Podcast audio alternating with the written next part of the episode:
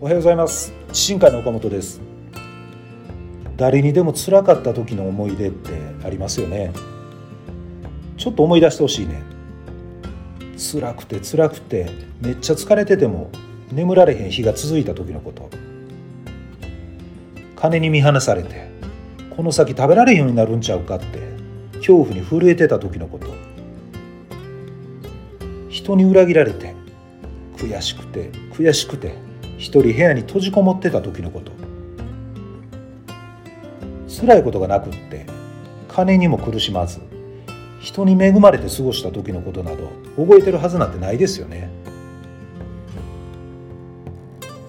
天よりお迎えが来て自分の人生を振り返った時思い出深い経験があればあるほど幸せな人生やったとするならば幸せな人生って実は意外なとこにあるかもしれへんと思います。